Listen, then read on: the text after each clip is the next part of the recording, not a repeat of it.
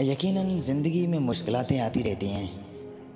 کیونکہ جب تک آپ مشکلاتوں کا سامنا نہیں کرتے، تب تک آپ کو یہ احساس نہیں ہوگا کہ اصل زندگی ہے کیا۔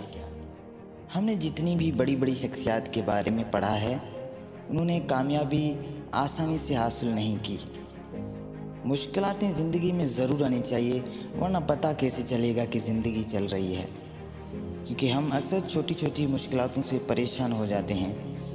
لیکن ان درمیان ہمیں یہ ایک احساس ضرور ہونا چاہیے کہ جب ہم اتنی چھوٹی چھوٹی پریشانیوں کو لے کر پریشان ہو جاتے ہیں، تو ہمارے والدین کتنا پریشان ہوتے ہوں گے جبکہ وہ پورے گھر کی ذمہ داریوں کو لے کے چلتے ہیں۔ زندگی میں جو بھی مشکلات آتی ہے ان سے ہمیں بہت کچھ سیکھنے کو ملتا ہے۔ اس لیے اوپر والے پہ یقین رکھنا چاہیے کہ جو بھی ہو رہا ہے، لیکن ہونا تو اچھا ہی ہے۔